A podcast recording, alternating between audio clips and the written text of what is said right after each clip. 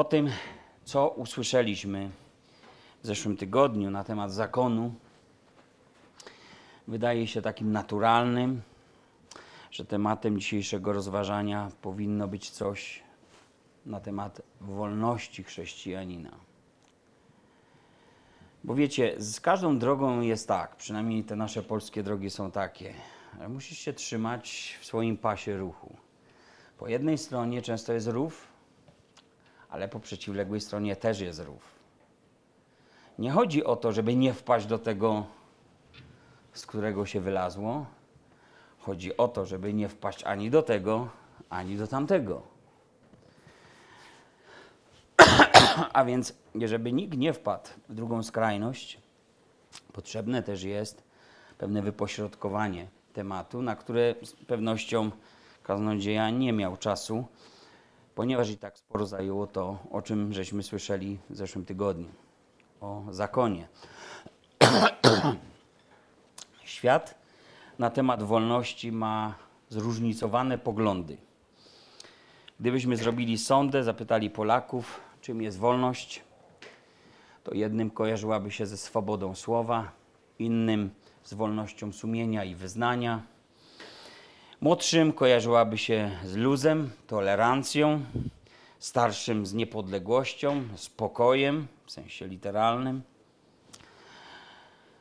A w encyklopedii znajdujemy definicję wolności. Przepraszam, jedna z encyklopedii mówi, że wolność to brak wewnętrznego przymusu w sytuacji, w której możemy dokonywać wyborów spośród wszystkich opcji. A więc najogólniej rzecz biorąc, wolność to możliwość po prostu dokonywania wyborów. tak to jest. Wolnością jest możliwość kierowania się swoim sumieniem i swoją własną, niczym nieprzymuszoną wolą. Oczywiście w granicach określonych prawem. Ale prawo, jak to prawo tworzone jest przez ludzi, może oczywiście odbierać i ograniczać prawa obywatelskie, ale może je też nadawać i rozszerzać. I to jest właśnie często przedmiotem sporów, debaty społecznej, powodem protestów, nawet przyczyną rewolucji, buntów, gdy władza tą wolność ludzi chce ograniczać bezprawnie czasem, bezpodstawnie, łamiąc wcześniejsze ustalone jakiś status quo, czyli ustalony stan rzeczy. W naszym kraju na przykład jest konstytucja, która ustaliła pewien stan rzeczy. A więc różne rzeczy w tym świecie się działy i dzieją i jeszcze będą działy. Oczywiście wolność, która nie miałaby żadnych ograniczeń, to byłaby wolnością, którą można by nazwać poniekąd anarchią. Anarchia z definicji greckiego słowa anarche to po prostu brak władcy, brak autorytetu. A co za tym idzie, brak jakiegokolwiek wspólnego punktu odniesienia, według którego moglibyśmy żyć, jakichś norm, które pozwalałyby funkcjonować ludziom w jakimś skupisku, choćby narodowi. Można powiedzieć, przepraszam, że Izrael w pewien sposób zasmakował takiej wolności, bo czytamy w Księdze Sędziów, 17 rozdział, 6 wers. W tym czasie nie było króla w Izraelu, każdy robił, co mu się podobało. A więc skutek tak pojętej wolności był oczywiście opłakany. Oni ciągle wpadali w tarapaty, ciągle w jakieś konflikty. E, a wpadali nie dlatego, że wolność Bożego ludu pozbawiona była zależności e, od Boga. E, przepraszam, że wolność Bożego ludu była pozbawiona zależności od Boga. Dlatego oni wpadali w te wszystkie tarapaty. Bo ta zależność E, dawała im ochronę, dawała im bezpieczeństwo. A kiedy pozbawiali siebie tej Bożej protekcji, to prowadziło ich to do złego i potem musieli znosić przykre tego konsekwencje. Jak pojęcie wolności rozumieli ludzie w Starym Testamencie? Wolność wtedy odnosiła, zarówno, odnosiła się zarówno do narodu, jak i do jednostki, podobnie dzisiaj w sensie narodowym być wolnym oznaczało nie być u nikogo w niewoli, cieszyć się niepodległością ziemi obiecanej, wolnością. Żaden Żyd nie uważałby się wolnym człowiekiem, gdyby był pozbawiony tej ziemi, którą Bóg ofiarował im. I za czasów Jezusa Izraelici głęboko wierzyli w to, że nigdy tej wolności nie utracili. I kiedy Pan Jezus powiedział do Żydów właśnie o wolności w tym temacie, powiedział, że poznają prawdę, a ona ich wyswobodzi, to oni mu od razu odpowiedzieli: Jesteśmy potomstwem Abrahama i nigdy nie byliśmy u nikogo w niewoli. Prawdę mu powiedzieli, czy kłamstwo? Chociaż dwukrotnie, przynajmniej dwukrotnie byli jako naród w niewoli, wierzyli, że ich serca nigdy nie zostały podbite w niewolę. Jezus twierdził jednak, że są niewolnikami grzechu. On powiedział, to jest ósmy rozdział Ewangeliana, że każdy, kto grzeszy, jest niewolnikiem grzechu. A zaraz potem dodał, jeśli więc Syn was wyswobodzi, prawdziwie wolnymi będziecie. Prorocy zapowiadali tą prawdziwą wolność darowaną ludowi Izraela przez Bożego Syna. Tak, już Izajasz, Zachariasz, inni mówili o tym. tak dla przykładu, ja wzbudziłem go w sprawiedliwości i prostuję wszystkie jego drogi. On odbuduje moje miasto i wypuści na wolność moich pojmanych za darmo bez okupu, mówi Pan zastępów. Izajasz 45, rozdział 13 wers. Albo Zachariasz. 9 rozdział 11 wers. Nadto za cenę krwi Twego przymierza wypuszczę na wolność Twoich więźniów z cysterny bez wody. Jak oni, mówiąc językiem oczywiście obrazowym, do tej cysterny wpadli? No Bóg ustami Jeremiasza powiedział, mnie źródło wód żywych opuścili, a wykopali sobie cysterny, cysterny dziurawe, które wody zatrzymać nie mogą. Jak masz cysternę, a to była taka studnia i coraz mniej wody, to coraz bardziej musisz się tam dostać po tą wodę. No więc, mówiąc językiem obrazowym, wpadali do tych swoich cystern i siedzieli tam. Ludzie opuścili swego Boga, zamienili go na rzeczy, które stały się dla nich pułapką, a nie były trwałe. Stały się dla nich sidłem i doprowadziły ich do grzechu. I nie mogli sami z tego się wytaraskać, wybrnąć. I drodzy, kiedy pamiętamy w zeszłym tygodniu kazanie i dzisiaj to było zakonie i dzisiaj e, dotykamy tematu wolności chrześcijańskiej, to chciałbym podkreślić dwie rzeczy, dwie rzeczy że jako chrześcijanie zostaliśmy przez krew przymierza, które zawarł w naszym imieniu Pan Jezus Chrystus, nasz Zbawiciel, zostaliśmy uwolnieni od podwójnego rodzaju niewolnictwa. Pierwszy rodzaj niewoli, Rzymian 7:6, lecz teraz zostaliście uwolnieni od zakonu, gdy umarliście temu, przez co byliście opanowani, tak iż służymy w nowości ducha, a nie według przestarzałej litery. Czym była niewola zakonu, jeszcze parę zdań o tym powiem. I zostaliśmy wybawieni od niewoli grzechu. Też zacytuję Rzymian 6 rozdział 17, 18 wers. Lecz Bogu niech będą dzięki, że wy niegdyś byliście sługami grzechu, przyjęliście ze szczerego serca zarys tej nauki, której zostaliście przekazani, a uwolnieni od grzechu staliście się sługami sprawiedliwości. uwolnieni od grzechu. Nowy Testament mówi, że prawo, zakon wskazywało na grzech, trzymało w ryzach ludzi. Dzięki swoim licznym nakazom i wymaganiom, przez co każdy człowiek miał zdawać sobie sprawę ze stanu, w jakim się znajduje, bo ciągle przekraczał prawo i ciągle też potrzebował odpuszczenia grzechów. Bóg więc użył zakonu. Zakon był święty, pochodził od Boga. Użył go, aby doprowadzić człowieka do poznania swojego beznadziejnego stanu żeby go przyprowadzić do łaski, do zbawienia przez wiarę, do prawdziwej wolności, jaką może on mieć tylko i wyłącznie w Chrystusie, Synu Bożym. A więc, kiedy zastanawiamy się nad sensem w ogóle zakonu, to trzeba powiedzieć, że z jednej strony był on ratunkiem dla narodu, taką Bożą protekcją dla nich. Był strażnikiem ochraniającym go przed zniszczeniem jego wyjątkowości. I tu ciekawostka, sami siebie potrafili zniszczyć i potrzebowali wrogów zewnętrznych. Zakon był również kodeksem. cywilnym, ceremonialnym, administracyjnym, moralnym, w każdym względzie.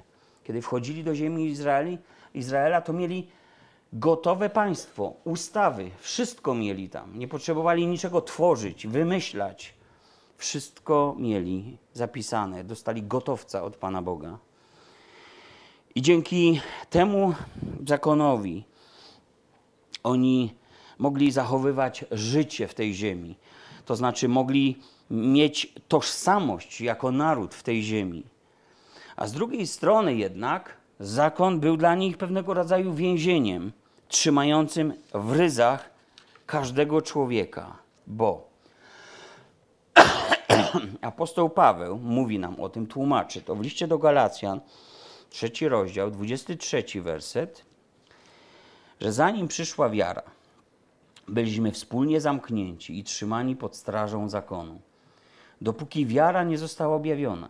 Tak więc zakon był naszym przewodnikiem, mówi do Chrystusa. A gdy przyszła wiara, już nie jesteśmy pod opieką przewodnika. I później ten sam Paweł dodaje, piąty rozdział, pierwszy wers w tym liście, mówi, że Chrystus wyzwolił nas, abyśmy w tej wolności żyli. A więc doświadczyliśmy Chrystusie podwójnego uwolnienia. Z jednej strony zostaliśmy uwolnieni z więzienia, spod straży. Ta straż nas doprowadziła do Chrystusa, do wiary, a z drugiej strony Chrystus uwolnił nas od grzechu. Dopóki byliśmy niewolnikami grzechu, musieliśmy być pod strażą zakonu, aby sobie uświadamiać stan, beznadziejny stan, w jakim jesteśmy. W Chrystusie grzech w naszym życiu jednak, Biblia mówi, stracił oparcie. to znaczy utracił moc panowania, kontrolowania naszego życia. Utracił możliwość zatracania duszy człowieka. Dlatego właśnie Paweł w liście do Rzymian mówi, 6 rozdział 14 wers, albowiem grzech nad wami panował nie będzie, bo nie jesteście pod zakonem, lecz pod łaską. I z drugiej strony wiemy dobrze, że ciągle zdarza się przecież nam zgrzeszyć i dlatego mamy możliwość, aby wyznawać swój grzech Jezusowi Chrystusowi, który mocą tej jednej ofiary, jaką złożył na krzyżu, On oczyszcza nas od wszelkiego grzechu. Jeśli chodzimy w światłości, jak On jest światłości, a więc przynosimy pod światło te swoje winy, swoje grzechy, krew Jezusa Chrystusa mówi apostoł Jan, oczyszcza nas od wszelkiego grzechu, obmywa nas. I nie tylko jest to możliwość, abyśmy mogli się oczyszczać, ale odkrywamy w sobie też takie pragnienie jako dzieci Boże, gdy zgrzeszymy, że chcemy się oczyścić, że nie chcemy w takim brudzie trwać jak poganie, jak żyliśmy kiedyś, żyjąc właśnie takim pogańskim stylem życia i myślenia. Chcemy się spotkać z naszym Panem Chcemy wyznać Mu grzechy, bo one ciążą nam. Komu nie ciążą grzechy? Ludziom, którzy nie znają Boga. I wiedział o tym już Dawid, który pisze Psalm 65, mówi: Ty wysłuchujesz modlitwy, do ciebie przychodzi wszelki człowiek z wyznaniem grzechów. Gdy zbytnio ciążą nam występki nasze, ty je przebaczasz. I zobaczcie, gdy pojawiło się wyznanie grzechów.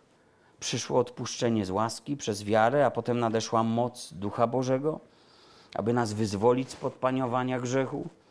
I tak przyszła do człowieka ta wolność w Chrystusie.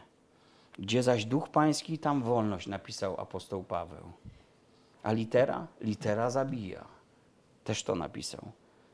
I gdy mówimy o wolności chrześcijanina, to nie tylko odnosimy się do uwolnienia nas od grzechu, ale także odnosimy się do zakonu, który przyprowadził nas do Chrystusa i już jesteśmy wolni od Niego.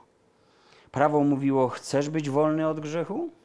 Składaj ofiary, czyń dobre uczynki, tego nie rusz, tamtego nie dotykaj, to stosuj, tędy nie chodź, tamto potępiaj, od tego trzymaj się z daleka normalna lista i regulamin złożony z wielu, wielu przykazań. Wypełniał cały zakon, a będziesz żył. I co, wypełnił człowiek zakon? Nie wypełnił. Jeśli jednego nie wypełni, jest winny przekroczenia wszystkich, mówi list Jakuba. Apostoł Paweł nazywa więc zakon listem dłużnym. Po prostu dług ciągle powstaje. Listem dłużnym, który ciągle zwracał się przeciwko nam ze swoimi wymaganiami. Kolosan 2 rozdział 14 wers. Człowiek więc stawał się notorycznym kryminalistą, nagminnym przestępcą zakonu, bo tych zakazów i nakazów było w samym zakonie, ktoś to liczył, 613, a uczeni w pismach dodali jeszcze całe mnóstwo, wiele innych ludzkich ograniczeń regulujących sprawy międzyludzkie, obrzędowe, rodzinne, rytualne. Cała masa. Dlatego Pan Jezus zarzucał to faryzeuszom, mówił: Przykazania Boże zaniedbujecie, a ludzkiej nauki się trzymacie. A oni przecież wrzucali na barki to wszystko ludziom. Oczywiście kasowali za to, to nic za darmo nie było. Te wszystkie porady, cudowne środki, złote e, jakieś tam rady. Ale sami nie dotykali, jak Jezus mówi, tego palcem. Bo nikt nie był w stanie wypełnić zakonu, a co dopiero jeszcze pełno i tych ludzkich różnych przepisów. Jak było z tą wolnością, kiedy powstał Kościół? czasach Nowego Testamentu.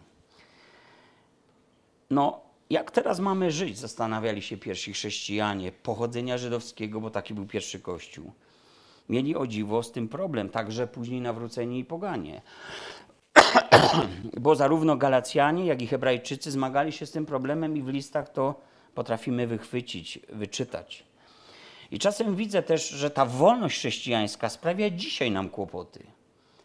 Problemy mają zarówno ci, którzy chcieliby żyć według jasno sprecyzowanych przepisów, zasad, jakiegoś regulaminu kościelnego, podobnie jakby to było w czasach zakonu, bo to po prostu wydaje się łatwiejsze. Bo wiadomo, co wolno i czego nie wolno, i niektórzy ludzie tak czują się bezpieczniej. Problemy mają też ci, którzy nieumiejętnie korzystają z prawa wolności, bo posuwają się za daleko, naruszając przy tym mm, siebie na jakieś konflikty z tymi pierwszymi oczywiście. I co zrobić? Podzielić Kościół? Drodzy, niech to będzie jakiś tam wstęp do tego, aby zadać sobie pytanie, czym jest wolność w Chrystusie? Jak z niej korzystać? Co jest istotą tej wolności? I trzeba sobie jasno powiedzieć już teraz, że, że jest to wolność do życia w społeczności z Bogiem, opartej nie na zakazach i nakazach, ale opartej o dzieło Jezusa Chrystusa oraz prawo miłości. I tylko tak rozumiana wolność w relacji do świętego, a zarazem pełnego miłości Boga może zachować nas do wiecznego i przeznaczyć do wiecznego życia z Nim. Apostoł Paweł, gdy zaczyna mówić o wolności chrześcijańskiej, najpierw pisze: Poznanie nadyma, miłość buduje. A oni się poznania właśnie poznawali, pisma, księgi, tam od najmłodszych lat. Na pamięć. Faryzeusze to na pamięć znali Torę. Więc poznanie powodowało, że każdy był takim ogromnym balonem. Wiem lepiej, każdy wiedział lepiej. A miłość? Ona ma za zadanie budować. Spójrzmy, że Pan Jezus cały zakon streścił w dwóch przykazaniach miłości. To pierwsze brzmi: Będziesz miłował Boga swego, swego serca, z całej duszy i myśli swojej, a bliźniego swego jak siebie samego. Zobacz to słowo z całego, z całego serca, z całej duszy, ze wszystkich sił to ile sił ci zostaje na wszystko inne? I właśnie to jest istota naszego życia chrześcijańskiego. Jeśli nie mam miłości do Boga, to moje poznanie wolności może być zgorszeniem dla innych, bo będę starał się iść tak daleko w swojej wolności, tak daleko w swoim komforcie, że będę już wymacywał słupki graniczne między tym doczesnym światem a światem Kościoła. Może to śmieszne porównanie, ale czasem widzę u siebie, że koty chodzą po płocie. I mówię sobie, jak spadnie tam, to tam są psy. Jak spadnie tu, to wkurzą moją żonę. No, no mamy kota, żeby było jasne. Nie jesteśmy przeciwnikami zwierząt. Tylko te koty obce po prostu sobie wymyśliły kuwetę na naszym ogrodzie. Więc no zabawne. I mówię sobie, że czasem jest tak z ludźmi i tą ich wolnością. Chodzą jak te koty po płocie. Jak coś się zdarzy, czego nie przewidują, to mogą się znaleźć po niewłaściwej stronie. A przecież nikt tego nie chce. Każdy chce być częścią Kościoła, a nie częścią tego doczesnego świata. W, tym, w tej wolności dokonywania swoich wyborów. nie możesz być wolnym w Chrystusie, jeśli miłujesz świat i jemu chcesz się przypodobać. Bo to nie jest wolność, to jest raczej swawolność. To się może źle skończyć. Apostoł Jan mówi: Nie miłujcie świata ani tych rzeczy, które są na świecie. Jeśli kto miłuje świat, nie ma w nim miłości Ojca.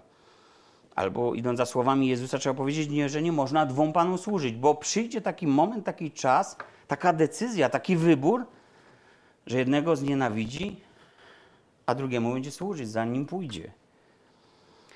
Z drugiej strony istnieje też taka skrajność, że jeśli chcę żyć po Bożemu, ale nie potrafię żyć jak prawdziwie wolny od grzechu człowiek, kierujący się tą Chrystusową zasadą miłości, to będę kierował się do wytycznych zakonu. To będzie taki mój nowoczesny zakon, taki mój zakon sprawiedliwości. Bo będę oceniał, będę potępiał, będę zabraniał, będę nakazywał, będę osądzał, będę narzucał te wszystkie swoje zasady innym. Będę mówił, tego nie dotykaj, tego nie kosztuj, tego nie ruszaj i tamtego, i tego ci po prostu nie wolno. I spór o wolność chrześcijanina stał się właśnie powodem pierwszego soboru w Jerozolimie i o tym coś kaznodzieja tydzień temu już trochę powiedział nam. Poniekąd był to spór o zakon, ale nie pomylimy się, gdy powiemy, to jest spór o wolność.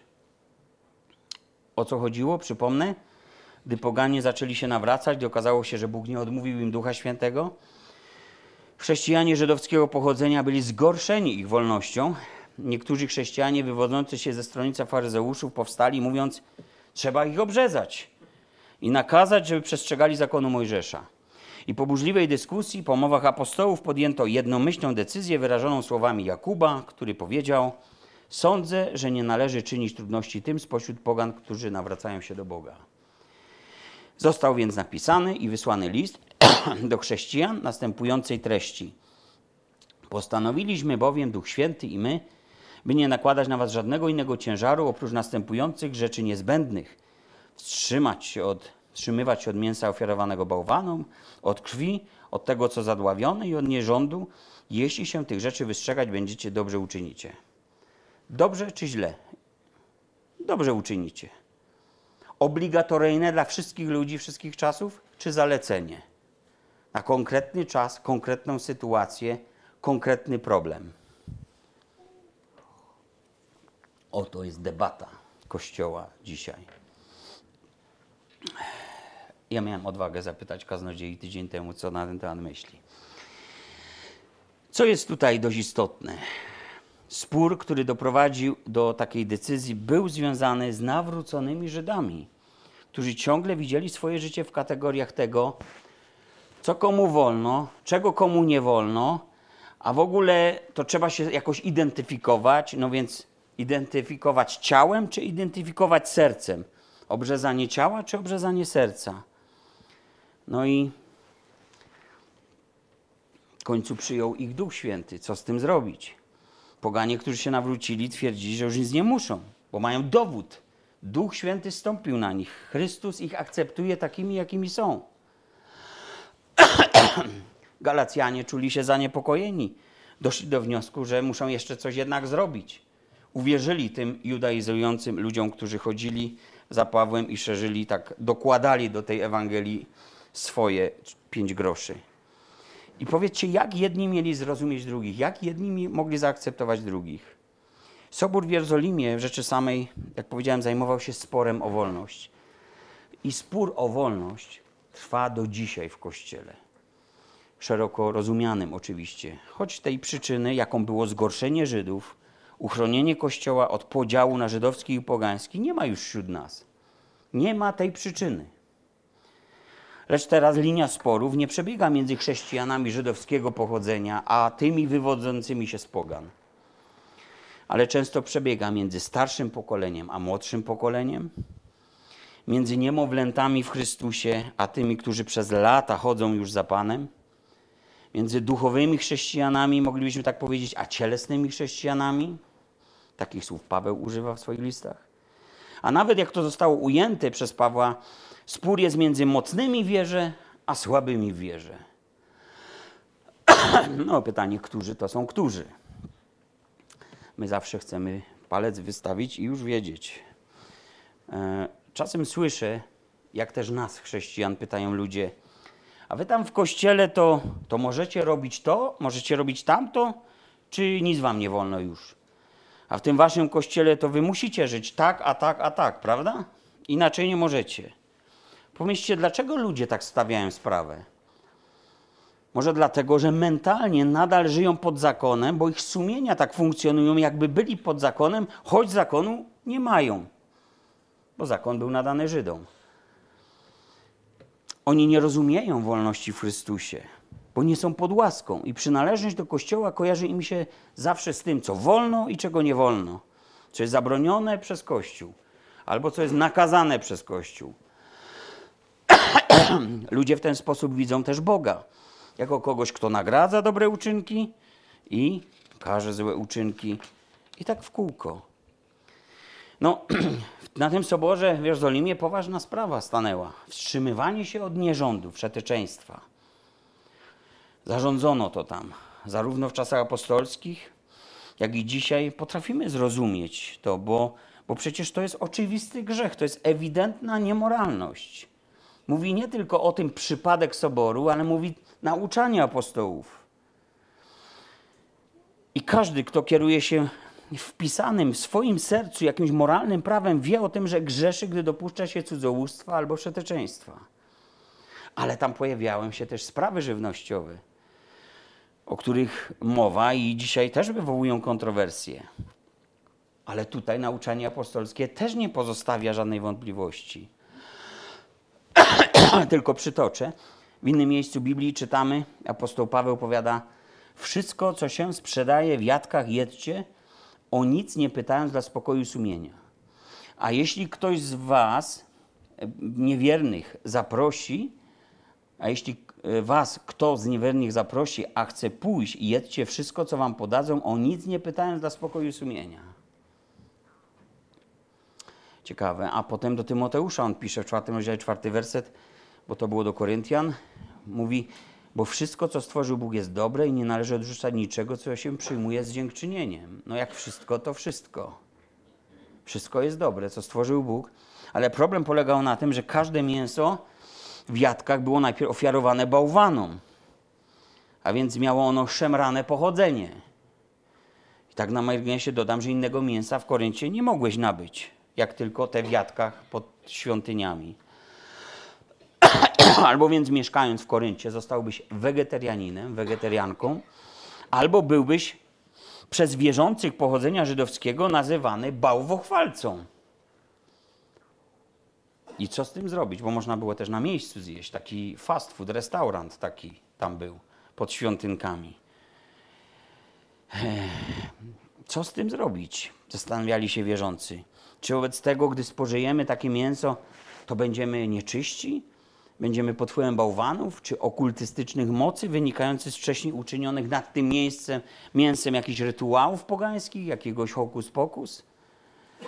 I nawróconych Żydów to niepokoiło, to ich bardzo gorszyło. Nie chcieli mieć nic wspólnego z pogaństwem, więc jak miłować tych chrześcijan, tych Koryntian czy innych, którzy nigdy Żydami nie byli, a karmią się tym, co popadnie?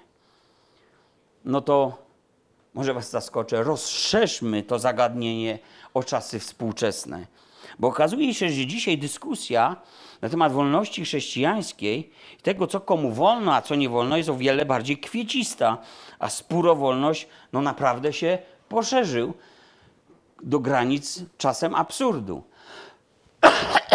Ale jednak, bo oto pytanie, z którym ja się spotkałem w ciągu 26 lat życia jako chrześcijanin. Czy jeść kaszankę, czy nie jeść, skoro zawiera w sobie krew? Czy jeść wieprzowinę, czy nie jeść, skoro świnia uchodziła w zakonie za nieczyste zwierzę? Czy spożywać pokarmy lub przedmioty y, używać poświęcone wcześniej w religijnych obrzędach, tudzież katolickich? czy można iść do kina, czy nie można, skoro nie ma tam filmu z kategorii biblijne? Czy można słuchać muzyki niechrześcijańskiej, czy nie można, skoro nie chwali ona Boga? Czy można uprawiać taniec towarzyski, czy nie można? Czy można czytać dziecku bajki na dobranoc, czy tylko i wyłącznie biblijne historie? A czy wypić piwo lub lampkę wina do obiadu można, czy nie można? Wolno, czy nie wolno? A czy choinka w domu to grzech ją mieć, czy nie grzech, skoro w Starym Testamencie czczono drzewka w pogańskich wierzeniach, na przykład na cześć bóstwa Kemosza? A uczestnictwo w świętach Bożego Narodzenia to grzech czy nie grzech, skoro pierwotnie ten dzień przesilenia był ustanowiony na cześć pogańskiego bóstwa słońca?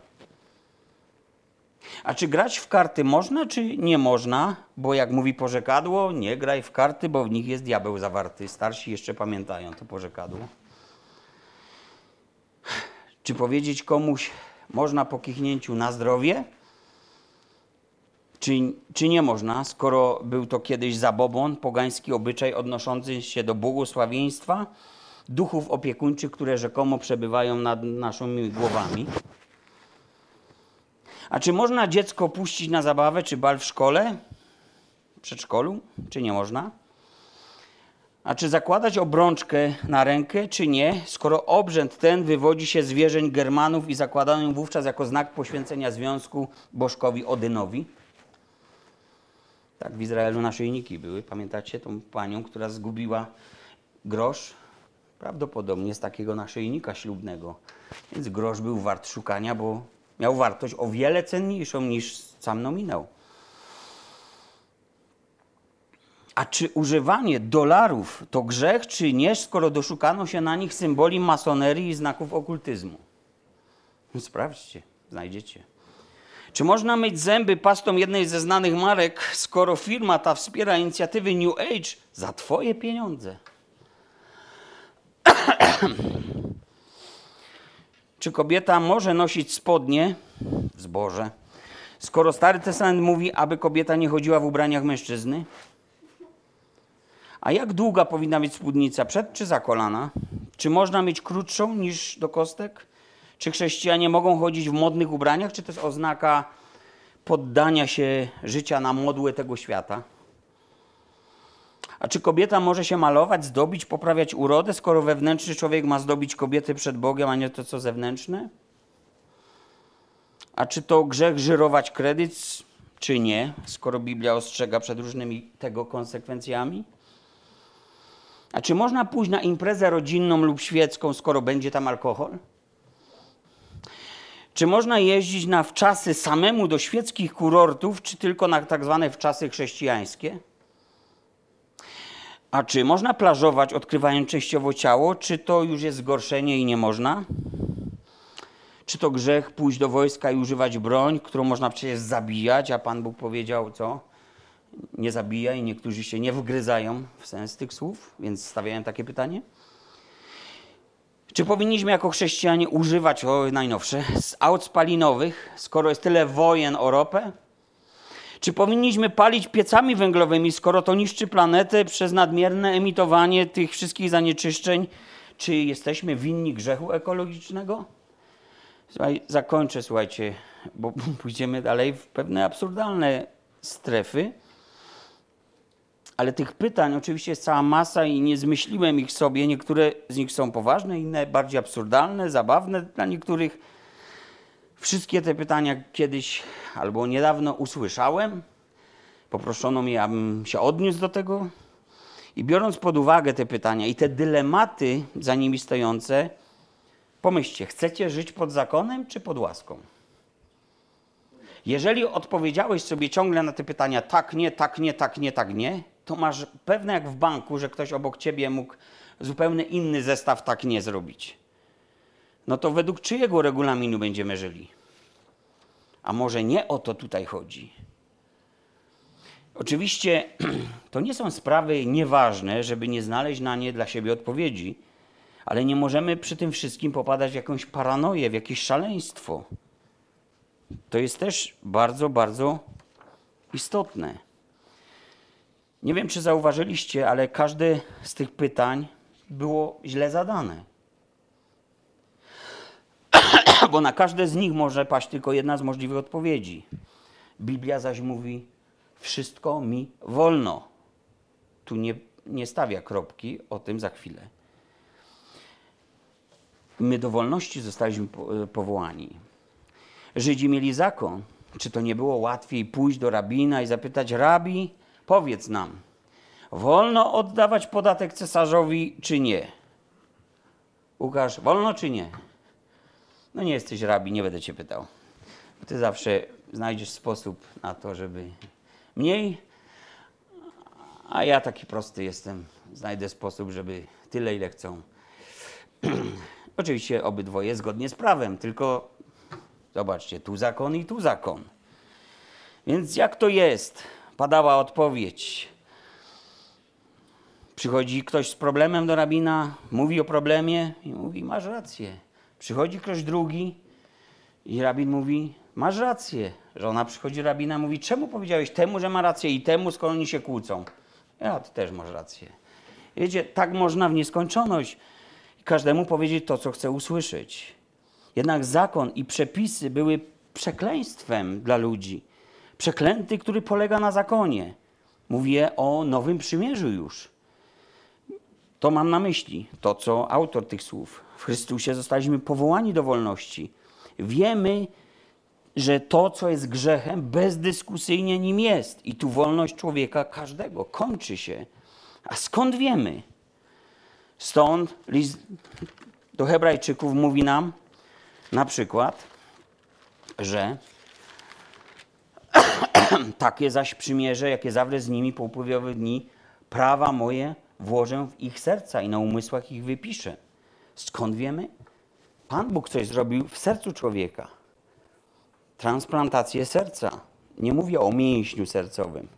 Mówię o tym ośrodku dowodzenia naszym życiem, zwanym sercem. A co mówi apostoł Jan w swoim liście? Również coś ciekawego. Mówi, ale to, na, to namaszczenie, które od Niego otrzymaliście, pozostaje w Was. I nie potrzebujcie, aby Was kto uczył, lecz jak namaszczenie Jego poucza Was o wszystkim jest prawdziwe, a nie jest kłamstwem, i jak Was nauczyło, tak w nim trwajcie. A teraz, dzieci, trwajcie w nim, abyśmy, gdy się objawi, mogło, mogli śmiało stanąć przed nim i nie zostali zawstydzeni przy przyjściu Jego. Więc jest jakieś namaszczenie. Jest obecność Ducha Świętego, który prowadzi nas do dobrych decyzji, dobrych wyborów. Ale czy tylko tyle? Nie, jeszcze jest coś. Przecież otrzymaliśmy coś, coś wielkiego. A czytamy o tym w drugim Tymoteuszu, w drugim liście o Tymoteusza, trzeci rozdział, szesnasty werset. Całe pismo przez Boga jest natchnione i pożyteczne. Co tam czytamy? Do poznania, pożyteczne do nauki, do wykrywania błędów, do poprawy, do wychowywania sprawiedliwości, aby człowiek Boży był doskonały, do wszelkiego dobrego dzieła przygotowany. A więc powstaje pytanie, jak poruszać się w świecie pełnym pytań, zagrożeń, niepewności, gdzie to, co dla jednych jest oczywiste, dla drugich już, już takim nie jest. Biblia pozostawia nam w tym względzie, drodzy, kilka zasad, które mówią nam o tym, jak żyć w świecie pełnym grzechu i czym się kierować, by nie popaść w żadne sidła diabelskie. Jak umiejętnie korzystać z wolności, aby nie poddać się grzechowi i nie dać się złapać w jakąś pułapkę, czy nie popaść w jakąś niewolę, korzystając z wolności. A z drugiej strony, by też nie wrócić do sposobu myślenia żywcem zaczerpniętego z zakonu, by zakazywać, nakazywać, narzucać, bo to nie byłaby już wolność. gdybyśmy żyli pod przepisami jakiegoś pseudoprawa. I chciałbym tutaj powiedzieć na zakończenie o czterech zasadach towarzyszących wolności w Chrystusie. Czterech zasadach, jakie powinny towarzyszyć nam. Jeśli będziemy o nich pamiętać i z nich korzystać i nimi się kierować, nie zbłądzimy w swojej wolności. A więc pierwsza zasada. Pierwszy list Jana, czwarty rozdział, pierwszy werset. Poprosiłem od tego momentu, żeby kilka wersetów się pojawiało. Umiłowani, nie każdemu duchowi wierzcie, lecz badajcie duchy, czy są z Boga, gdyż wielu fałszywych proroków wyszło na ten świat. I czasem pozornie nie widzimy nic złego w tym, co dopuszczamy do swojego życia.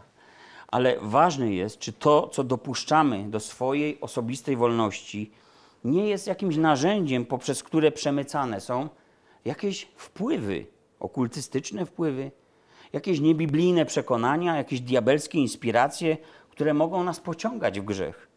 I tak dla przykładu. Można słuchać w radio muzyki. Ktoś jedzie autem, włączone ma radio, albo w pracy jest i gdzieś tam radio idzie. No i słuchasz tej muzyki i nagle jest jakiś utwór, ktoś tam zawodzi o miłości, o niespełnionym związku, o swojej frustracji, no i jest z tego jakiś przebój, wpada to w ucho. Ale można śpiewać też o czymś innym. Można używać przekleństw, można promować jakieś swoje ideologie, jakąś przemoc, wolną miłość, rozwiązły tryb życia i też można śpiewać i może być z tego przebój. No, jeśli się z tym nie zgadzasz, to po co tego słuchasz? Trzeba powiedzieć. Oczywiście nie na wszystko mam wpływ, co leci w sferze publicznej. Ale musimy w tym wszystkim być po prostu mądrzy i badać duchy, to znaczy badać i sprawdzać inspiracje, co nas tak naprawdę nakręca, co nas inspiruje. I zastanawiać się nad celem tego, co dopuszczamy do siebie i przede wszystkim do naszych dzieci. Tutaj mógłbym tylko wymieniać, nie mamy czasu na to, horrory. Niektórzy się lubują w tym. Horoskopy. Myślą, że to jakaś zabawa, taki fan. Za każdym ze znaków zodiaku stoi jakiś demon. Zagłębijcie się trochę bardziej w to. To przestanie to dla was być zabawą. Alternatywne metody leczenia. Nie znam się na wszystkich, ale na pewno nie wszystkie są godne przyjęcia sztuki walki schodu. Nie znam się na wszystkich, ale tak wiele z nich posiada pewne ideologie, filozofie związane z religią wschodu. I oczywiście, znowu powiem, nie wolno w tym wszystkim wpadać w jakieś szaleństwo, w jakąś paranoję, bo jest mnóstwo spraw, co do których odnosi się wolność chrześcijańska i nie posiada to jakiejś diabelskiej inspiracji, po prostu ludzką, zwykłą inspirację. Jak ktoś namaluje obraz albo E, zrobi coś, bo był pomysłowy w tym, to to jest ludzka inspiracja. Niekoniecznie diabeł go inspirował. Wspomniana obrączka. Nikt z Was nie uważa obrączkę tak, że to w jakiś sposób poświęciło Was związek Bożkowi Odynowi, a jednak ją nosicie. Czy to znaczy, że jednak mamy tego zaniechać, skoro dzisiaj się dowiedzieliście? Ja tylko chcę przez to powiedzieć, że niektóre kulturowe aspekty naszego życia po prostu dawno zmieniły to pierwotne znaczenie i posiadają zupełnie inny oddźwięk. Ale mamy być ostrożni i mądrzy w tym wszystkim, co się dzieje na tym świecie. Albo ustalony dzień Bożego Narodzenia, na przesilenie bóstwa Słońca. To jest umowne. Ale czy my przez to czcimy bóstwo Słońca, czy poświęcamy ten dzień dla Jezusa Chrystusa? Tak jak każdy inny. Jeden czci dzień, drugi nie czci dzień i ten dla Pana i tamten dla Pana? To jest pierwsza rzecz. Badajcie duchy. Wpływy, inspiracje. Druga zasada. 1 Koryntian 6, rozdział 12, werset. wszystko mi wolno, ale nie wszystko jest pożyteczne. Wszystko mi wolno, lecz ja nie dam się niczym zniewolić. Pytanie jest takie: czy to, co robię, jest dla mnie szkodliwe i czy może mnie to zniewolić? Drugi tekst, 1 Koryntian 10, rozdział 23 werset. Wszystko wolno, ale nie wszystko jest pożyteczne. Wszystko wolno, ale nie wszystko buduje. Pytanie jest więc następujące: czy to, co robię, sprawia, że nie buduję siebie ani innych wokół mnie? wszystko mogę robić, wszystko mi wolno. Mogę więc do siebie dopuścić wszystko, ale jeśli poświęcam czas, siły, mój potencjał dla spraw niepożytecznych i niebudujących, to mogę stać się niepostrzeżenie niewolnikiem tych rzeczy, bo mogą one powoli wyrzeźbić styl mojego życia, zmienić moje myślenie i będzie się to działo bardzo powoli. I to, co niepożyteczne, niebudujące, to, czego jest w nadmiarze, może po prostu stać się zniewalające i niszczące dla mojego życia. No tak dla przykładu. Izraelici używali wina w różnych okolicznościach. Bóg przyjmował ofiary płynne z wina. Wino było symbolem obfitości, błogosławieństwa. Jezus w kanie przemienił wodę w wino. Lecz z drugiej strony widzimy, że pijaństwo nazwane w Słowie Bożym grzechem, zawsze było to hańbą dla człowieka, upijać się. Jest to niewolą, mówi Biblia, jest to przyczyną agresji, wielkiego krzyku, kłótni e, i, i decyzji, które są brzemienne w skutkach, jak głupiec Nabal, który lubił zaglądać do kieliszka z winem, podjął głupie decyzje i nieomal by sam zginął i cały jego dom za to, co zrobił Dawidowi. Na szczęście miał mądrą Abigail, żonę, która naprawiła ten błąd swojego głupca. I wiecie, jest wiele takich sytuacji z alkoholem, które prowadzą do zniszczenia człowieka, do zniszczenia rodziny. Ciągle człowiek traci, traci, traci. Może pracuje, ale pracuje dla dziurawego worka i ciągle traci i traci, a że powoli traci, to tego nie widzi. Wino i każdy napój alkoholowy może, można nadużywać, doprowadzając siebie do, po prostu do grzechu, do niewoli. Pijacy Królestwa Bożego nie dziedziczą. Pismo mówi, nie łudźmy się, tak? Problem w tym, że żaden pijak nie przyzna się, że jest pijakiem. On tylko częściej degustuje jak inni ludzie.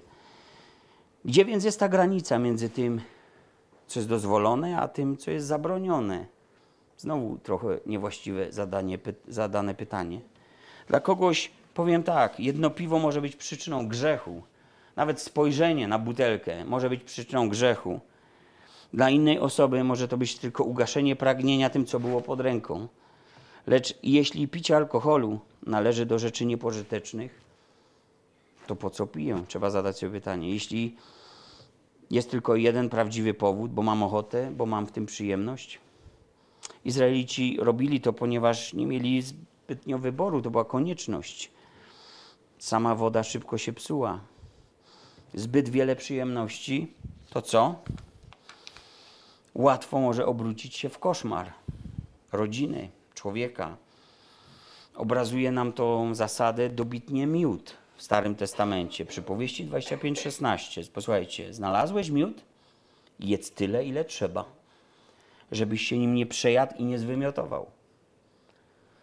Dobrze jest, jak takich wszystkich różnych rzeczy, o których dzisiaj mówię, tych jest niewiele. Dobrze jest, jak tych rzeczy, które nie mogą budować nas dla Boga i nie mogą przynieść duchowego pożytku, gdy ich jest mało w naszym życiu. Dlaczego? Dlatego, że one mają same w sobie pewną moc, pewien potencjał. Gdy je używamy, gdy z nimi obcujemy, to one mogą ukształtować nas. W nas mogą wyrzeźbić człowieka, który nie poddaje się Bogu, który przekracza granice, które wyznacza Bóg, naszej wolności. A Bóg nie chciał, abyśmy byli takimi ludźmi. One mogą cierpliwie, czekając, nawet latami, rzeźbić w nas postać daleką od podobieństwa Chrystusa. Podczas gdy, jak napisano, my mamy stawać się podobni do obrazu Syna Bożego. I okazuje się, że w rzeczach dostępnych na świecie, żeby się nie zawiesić na tym, nie tylko alkohol ma taki potencjał, ale także hobby, któremu ktoś bez reszty się poświęca, jakaś praca, gdzie to nie ty masz pracę, ale praca ciebie, jakaś kariera, która kosztem wszystkiego jest, rozwija się. Każda pasja, każde zamiłowanie, które nas na tyle zajmuje, że staje się takim małym bożkiem, staje się potężnym problemem człowieka. To też może nas ukształtować, oddalić od Chrystusa, złapać w sidła. I to, czemu się namiętnie poświęcamy, temu, tym się stajemy po prostu. Przykład. Porozmawiajcie z kolekcjonerami o ich kolekcjach. To zobaczycie, na czym upłynęło ich życie. jak ciułali pieniądze, jak oddzielali pieniądze na to, na to i poświęcali. W, w dziurawych butach potrafili chodzić, ale po prostu te antyki musieli mieć. Te kolekcje swoje musieli powiększać.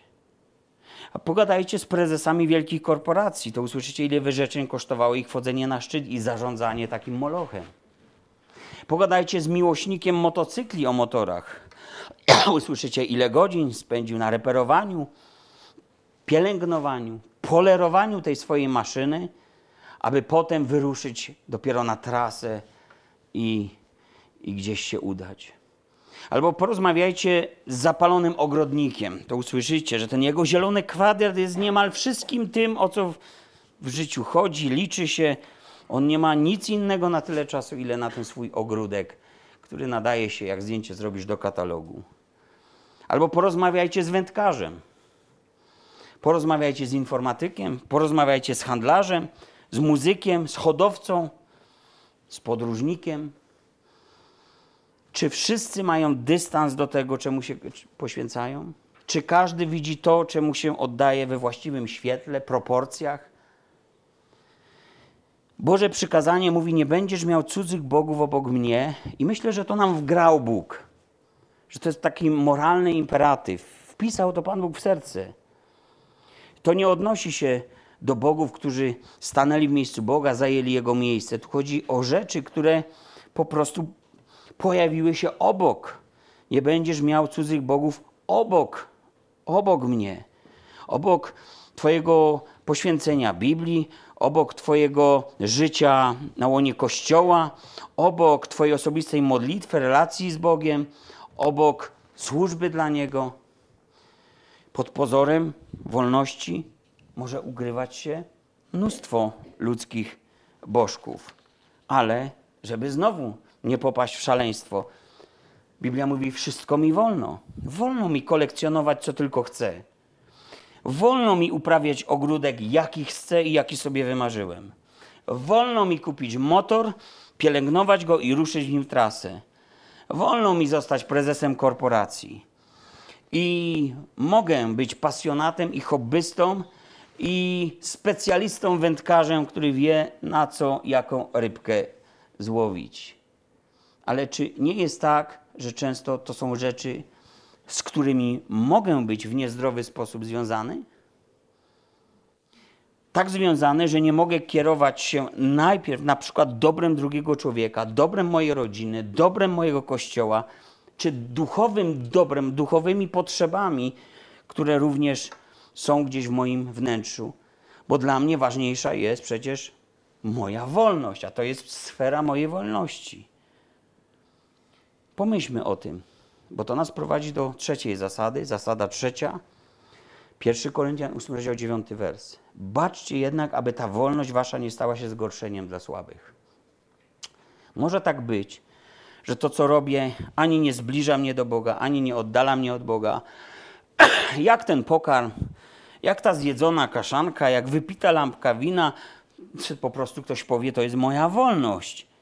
A jeśli w swoim poznaniu wolności nie zakładasz innych ludzi, to musisz zdać sobie z tego sprawę, że nie kierujesz się w życiu miłością do bliźniego. A jeśli nie kieruję się w życiu miłością do bliźniego, to jak mogę mówić, że Boga kocham? Ludzie tak mówią, jak Boga kocham, to i tamto. No jak Boga kochasz? Jak apostoł Jan powiedział, że tak Boga kochasz, jak kochasz bliźniego swego. Że Twoja miłość do bliźniego jest ekwiwalentna do miłości do Boga. Moja wolność musi zakładać w tym, co robię, jak żyje dobro innych ludzi. Poznanie nadyma, miłość buduje, powiedział apostoł Paweł. Jeśli rzeczywiście Ty masz rację, to nad Twoją racją jest Twoja miłość. Chyba nie mamy też wątpliwości, że Paweł miał takie wybitne poznanie wolności, lecz spójrzmy, czym się kierował. On powiada, 1 Koryntian 9,22 Dla słabych stałem się słabym, aby słabych pozyskać. Dla wszystkich stałem się wszystkim, żeby tak czy owak niektórych zbawić. I wiecie, kiedyś ktoś tu z Was, nie wiem czy dzisiaj jest, tu jest. To znaczy dla wszystkich stać się wszystkim, żeby niektórych zbawić. No nie. Z mojej perspektywy to wyglądało tak. Przyszedł Błażej i powiedział, czy nie chce być fanem klubu ruchu Chorzów. Powiedziałem, dla pastora być fanem ruchu Chorzów? Nie, no chyba, chyba nie, chyba, chyba nie chcę. E, Ale nagle ta przyszła mi taka myśl. No dla Greków stałem się Grekiem, dla Żydów Żydem, żeby wszystkich pozyskać. I wypaliłem, no pewnie. Ty słuchajcie, on mnie za dwa dni już wziął tam na stadion, to jedziemy kartę wyrabiać. Mam tą kartę do dzisiaj klubową, e, ale fajnie sobie porozmawialiśmy w samochodzie. Nie pamiętam już o czym, w jedną, w drugą stronę. Potem była konferencja w Ruptawie. Jakoś to ten czas był. Potem przyszedł czas nawrócenia. Potem przyszedł czas świadectwa, gdzie Błażej powiedział, że piłka była pierwsza w jego życiu, ale teraz Jezus jest pierwszy w jego życiu. Jakoś tak się złożyło, że nigdy z tej karty klubowej już nie skorzystałem. No nie byłem na stadionie Ruchu Chorzów, bardzo Cię przepraszam z tego powodu, ale ciągle jestem fanem. E, I mam na to dowód plastikowy. Ale zobaczcie, gdybym był taki skostniały w zakonie. Nie, no nie wolno kapłanowi. Jaki ja kapłan? Taki sam jak wy. Biblia mówi, że wszyscy jesteśmy królewskim kapłaństwem. I to jest odkrycie Biblii. No, mało kto chciałby na tym świecie, żeby to odkrywano, ale tak mówi Biblia. Więc będąc wolnym wobec wszystkich, oddałem się w niewolę wszystkim, aby jak najwięcej ludzi pozyskał. 1 Koryntian 9, 19 mówi Paweł. Jak chcielibyśmy pozyskać słabych wierze, gdybyśmy żyli w czasach Pawła? No Piotr wymyślił sobie, że on to tak zrobi. Z Żydami jadł po żydowsku? Nie, odwrotnie. Z poganami jadł po pogańsku. Jak przyszli Żydzi, to się wystraszył i jadł po żydowsku. No i wyszło na to, że to hipokryta. I Paweł go przy wszystkich złoił, bo Kościołowi groził podział na żydowski i, i ten pogański, albo wegetariański i ten mięsny byśmy powiedzieli. No ludzie mieli takie problemy. No wiem, że wy nie macie takich problemów. E, Wy naprawdę o, o nic wam nie chodzi, tylko o życie z Panem Jezusem. Ale oni mieli takie problemy i przekonując ich, e, no pytanie, jak chcielibyśmy pozyskać słabych wierze, przekonując ich, że przesadzają z tym zabranianiem jedzenia mięsa, bo przecież nie ma bożka, nie ma czegoś takiego, że to wymyślone przez ludzi jest. No poniekąd Paweł potwierdza to. Tak, to jest wymyślone, nie ma innego Boga. Pokarm nie zbliża do Boga, nie oddala do Boga. I to prawda byłaby. Ale spójrzmy, co Paweł zrobił, mając przecież właściwe poznanie i głosząc taką prawdę. Powiedział co? 1 Koryntian 8:13. Przeto jeśli pokarm gorszy brata mego, nie będę jadł mięsa na wieki, abym brata mego nie zgorszył pewnie publicznie jedzącego w tym fast foodzie przed świątynkami już Pawła nie spotkałeś. Czy potrafisz zrezygnować z czegoś, mając właściwe poznanie słowa i rozumiejąc, czym jest wolność chrześcijańska? Czy potrafisz zrezygnować ze swojej przyjemności, ze swojej wolności, publicznie demonstrowanej, to podkreślmy, praktykowanej, aby pozyskać e, słabego brata, słabą siostrę, aby być może kogoś przyprowadzić, kogoś także do zbawienia? Albo co gorsze, by kogoś nie zgorszyć, czy nie spowodować, że ktoś odejdzie od wiary od Boga, idąc za złym przykładem, nie rozumiejąc tego?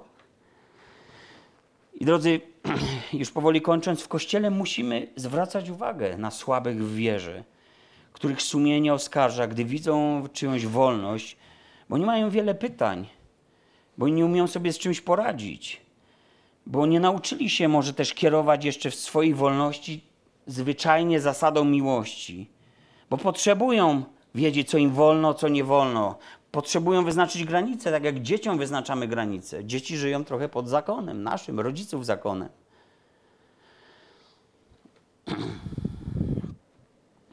Czy w odniesieniu do tych, którzy są niezbawieni, kierujemy się miłością? Czy jak faryzeusze wyliczamy ich grzechy, punktujemy ich, to wolno, tamtego nie wolno?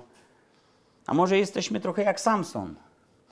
Samson wykonywał wielkie dzieła Boże, e, był w rękach Ducha Świętego, to działy się cuda, ale to był taki człowiek, który lubił się bratać też z Filistynami. Lubił sobie siąść z nimi w jakimś szynku, popić sobie, pobiesiadować. i dobrze mu było. I później mówi, jeśli by mi obcięli włosy, byłbym jak każdy inny człowiek. Czy on był jak każdy inny człowiek? Za kogo ja, za kogo wy macie się? Jak każdy inny człowiek? To był Nazyrejczyk Pana. To nie był jak każdy inny człowiek. To był człowiek poświęcony Panu. W tamtych czasach można powiedzieć taki komandos Boży. Że szalony momentami to inna sprawa, ale po prostu w rękach Bożych dokonywał rzeczy nieprawdopodobnych. Problem polegał na tym, że nie potrafił być wierny w tym i zbaczał na te pogańskie ścieżki. I tylko pogańskie ścieżki go pogrążyły. Więc pomyślmy o tym dzisiaj, że miłość zdobywa, a poznanie nadyma. Mamy być drogowskazem do Chrystusa, a nie policjantem egzekwującym prawo w życiu innych wierzących współbraci. Ale kiedy korzystamy z wolności, to nie ma być tak, że korzystamy ze swawolności. Pan Jezus powiedział: Po tym poznają, żeście moi, że miłość wzajemną mieć będziecie. Po czym oni mają poznać Chrystusa? Gdy na przykład widzą, że chrześcijanie toczą spór o pietruszkę, o kaszankę, o choinkę, rzeczy trzeciorzędne. Ostatnia zasada, czwarta, Galacjan 5:13. Bo wy do wolności powołani zostaliście, bracia, tylko pod pozorem tej wolności nie pobłażajcie ciału, ale służcie jedni drugim w miłości. I otóż tutaj pokazuje nam się w pełni problem. Powiedzieć pół prawdy to tak jak zafałszować prawdę, więc trzeba tak zakończyć tym. Zobaczcie, im bardziej, im bardziej jesteś przekonany do tego, że Twoje prawo, poznanie wolności jest lepsze od zrozumienia innych, tym większa na Tobie spoczywa odpowiedzialność, aby służyć innym z miłością. A więc, drodzy bracia, siostry, doceniajmy oczywiście takie pytania, dociekliwość, czy nawet napomnienia odnoszące się do wolności chrześcijańskiej, nawet jeśli ktoś nie, nie, nie, bardzo rozumie, na czym ona polega. Bo czasem te nasze sumienia po prostu budzą się z letargu, albo ktoś jest słaby i go coś oskarża, albo ktoś się boi jakiegoś grzechu, bo z niego właśnie wylazł. Czy czasem pod pozorem wolności nie zaczęliśmy też staczać się w swoim życiu chrześcijańskim? Czy czasem, jak to powiadają, nie usiedliśmy na laurach? Czy czasem słowa wolność nie używamy jak parawanu do tego, żeby praktykować jednak jakąś anarchię i przekraczać Boże prawa wgrane przez Boga w naszym sercu? Bo przecież nikt mi nie będzie dyktował, nikt mi nie będzie mówił, już nic w życiu nie muszę, jak mi to pewna pani kiedyś powiedziała a ja jej powiedziałem, to jak ty się nawróciłaś? Bo Biblia mówi, musisz się na nowo narodzić. No, jednak się nawróciła. Pobłażanie ciału zawsze przynosi cielesne skutki, owoce. Co człowiek sieje, to zbierze. Tym wszystkim przecież chodzi o serce, o miłość Boga. I moja wolność nie może być osłoną do złych rzeczy. Apostoł Piotr napisał 1 Piotra 2,16 że mamy dobrze czynić jako wolni, a nie jak ci, którzy wolności używają za osłonę zła. To nie może być parawan. A więc Biblia niczego z wyjątkiem grzechu nam nie zabrania, bo czytamy wszystko nam wolno. Ale jeśli pragnienia ciała rządzą w naszym życiu i bronią przyjemności, to pomyślmy, czy już dawno nie porzuciliśmy tej miłości, tej swojej pierwszej miłości.